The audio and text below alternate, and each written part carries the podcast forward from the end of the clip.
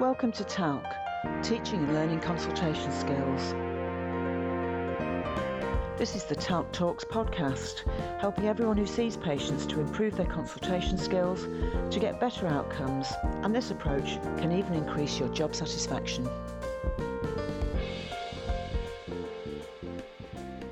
TALC Module 11, Chapter 2 Holding the Calm The Roles of Systems and Organisations. Aggressive, abusive, or potentially violent encounters between staff and patients cause considerable stress and distress for many healthcare professionals. This is even more acute when abusive conversations take a racist form or if patients abuse staff for other protected characteristics. Organisations have responsibilities to maintain safe and appropriate working environments for their staff. So, what does this mean in the context of healthcare and aggressive or abusive conversations? So, in this chapter, there are three questions that are considered. Firstly, what can organisations do to create a safe environment for their staff? Secondly, what can individual teams do to create the psychological safety which is so important for team members to work well? And thirdly, what do professional organisations contribute to our understanding of creating safe working environments? So, what can overall organisations do to create a safe environment for their staff? There is considerable legislation and guidance of all kinds for employers and employees about health and safety at work. This includes assessment of relevant risks, provision of appropriate protective equipment or training, access to appropriate rest and other facilities, including access to services such as first aid perhaps.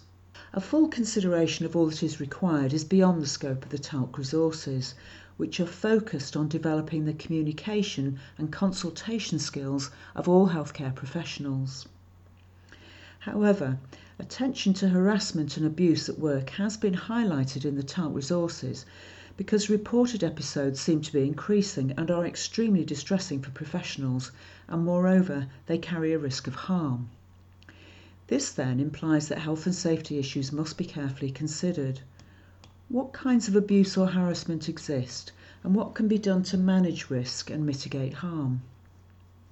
Here is one definition of harassment from the TUC, which is useful for organisations and teams to consider. It's clear that the conduct of colleagues is also covered by this definition, which describes harassment as unwanted conduct related to a relevant protected characteristic which has the purpose or effect of violating an individual's dignity or creating an intimidating, hostile, degrading, humiliating, or offensive environment for that individual. Creating adequate protection from similar abuses from patients or users of services is also clearly essential. And the TUC report goes on to state in addition, public sector employers are bound by the stronger public sector equality duty, which places on them a duty to integrate consideration of equality and good relations into their day to day business. These statements certainly imply that patients should not be disadvantaged by reason of their status, gender, class, or race, and of course the same considerations should apply to staff members too. In summary, employing organisations should be clear that they don't accept harassment or abuse and that they should ensure that policies exist for dealing with any harassment at work. This must be accompanied by relevant training with systems in place to support staff who are affected by abuse. This entails also having suitable reporting methods that result in appropriate action if abuse or harassment is reported. So, what factors could organisations consider when preventing abusive conversations with patients? What messages can organisations send to patients who use their services? It is worth considering how services themselves may promote approaches that violate, in the words of the TUC, an individual's dignity or create an intimidating, hostile, humiliating environment. This may happen in various ways in organisations, usually unintentionally, I think. Inconsistencies or lack of information can have unintended consequences. For example, appointment systems and follow up systems need to be clear and appropriately accessible. If patients have to ring and leave a message several times before they get a response, or if promised appointments are not sent on time, or if care is repeatedly cancelled or postponed without explanation, then this is bound to cause frustration and eventually anger. Some systems of accessing care can seem hostile or even humiliating to those who are less articulate or less able to negotiate, perhaps because they lack language skills or they are illiterate. While abusive behaviour cannot be condoned, there may also be personal factors which lead an individual to respond with aggression and abuse if their attempts to access the care they need seem to be in vain. Those who have been affected by severe trauma or mental illness, or individuals who are less articulate or who lack self regulation skills, may all be very readily frustrated by the complex systems that make up modern healthcare. Organisations can work to avoid blocking and frustrating a patient's efforts to make contact or get information. The wording of messages needs to be positive and clear and focus on the patient's needs. It's obviously unhelpful if a letter says, Our information line is open at 9am, only for a patient to ring at 10am and get a message saying, This service is now closed and will open at 9am. In such situations, some patients will try to get their real needs met in whichever way they can, sometimes feeling that aggression is the only way to get results because they've been frustrated by the normal routes. A review of the National Health Service in the decade since the Francis Report comments that avoidable harm may follow failure to listen to the voices of patients. These voices are not always polite or articulate, and yet they may still be conveying important information about the functioning of systems, and organisations must take heed. Allwood and Montori contend that to develop an effective way forwards through what they call the post pandemic fog, we must move beyond systems that are inspired by industrialised processes and transactions. Attention to the patient's biography as well as their biology is crucial. Care can be designed with kindness, the focus being on compassion and humanity for staff and patients. Many systems can seem very impersonal, delivering care that is, for patients like this, rather than care for this specific individual. If treated impersonally, patients can feel neglected and disregarded, and this can fan the flames of conflicts or abuse in some situations. Other organisational messages may also have unintended effects, making angry responses more likely. Some organisations take the approach that a big poster with large letters saying, We have zero tolerance for abuse of our staff is an adequate way to put this message across to users of the service. It can be said that we feed what we focus on, and people in waiting rooms might feel insulted by the suggestion that they would even consider abusing staff. Would it be better to feed what we want to feed on? That's to say, mutually respectful approaches. Would a poster have different outcomes if it said something like, we value the kind, respectful, and compassionate behaviour of all our staff and patients. Thank you for upholding these values when you visit our service. Let us care for each other so that we can care for you. No individual who is agitated or angry responds well to being told to calm down in an interpersonal interaction. Similarly, organisations need to be mindful of the emotional tone of what they're communicating to groups of patients also. What can teams do to create the psychological safety which is so important for team members to work well? All healthcare has the potential to be stressful.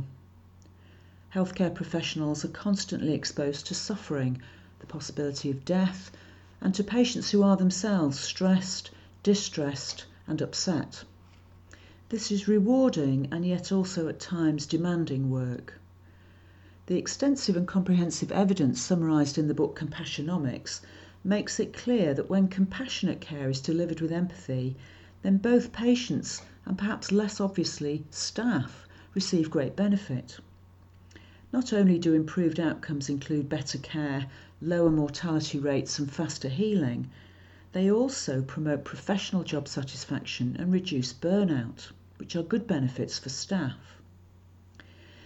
Most healthcare professionals work in teams of some kind, and team working is a crucial factor which enables staff members to deliver care with compassion and empathy.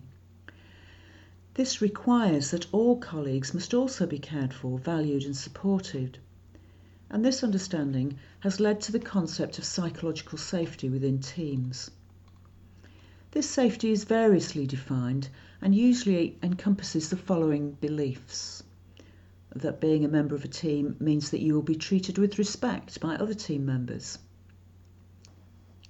That when team members speak up with ideas, concerns, or contributions, they will be listened to and heard respectfully.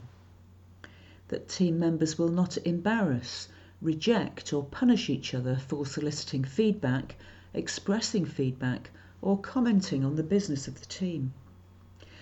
A state of psychological safety within teams can be fostered by behaviours that promote healthy and respectful relationships.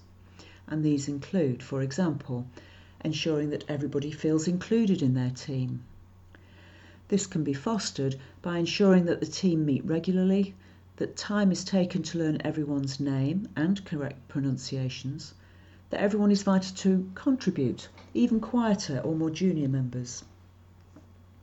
Ensuring that all contributions are heard and valued is vital.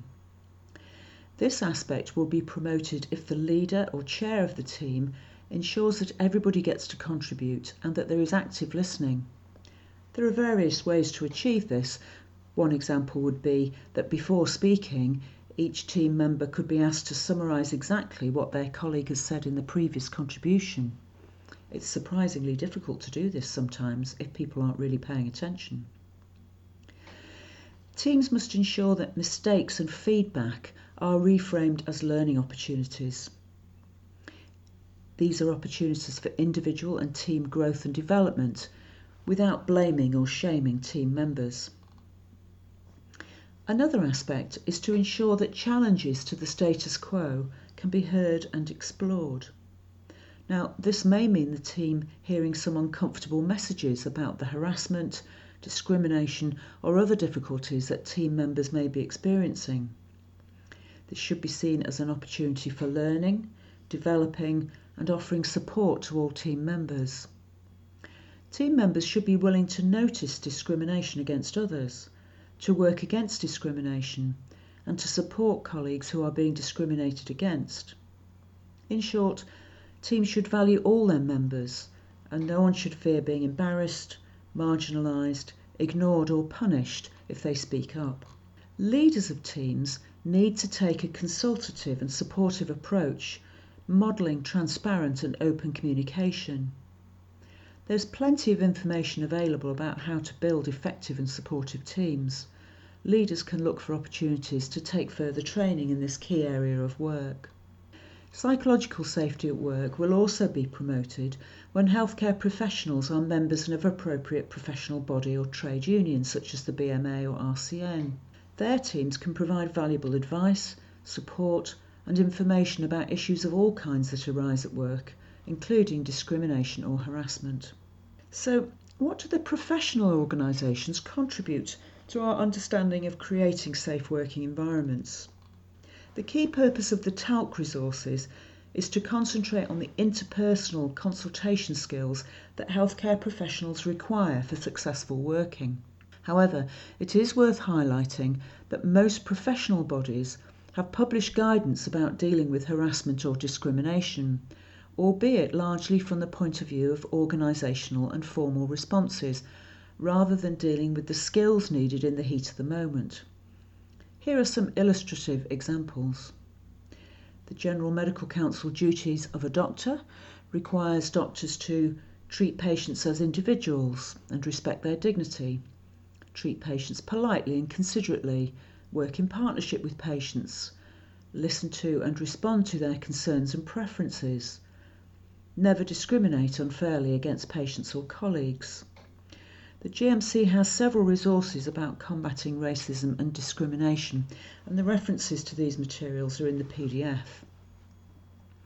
The Nursing and Midwifery Council Code of Practice emphasises that nurses and midwives must have an understanding of and the ability to challenge discriminatory behaviour, as well as providing safe, respectful, empowering, and equitable care, irrespective of social context and setting. And again, this implies nurses and midwives need the skills to do this. There's a British Medical Association report on how to deal with discrimination from patients and their guardians and relatives, and it discusses the rights that patients have to healthcare and those specific exceptions when patients have preferences about certain protected characteristics.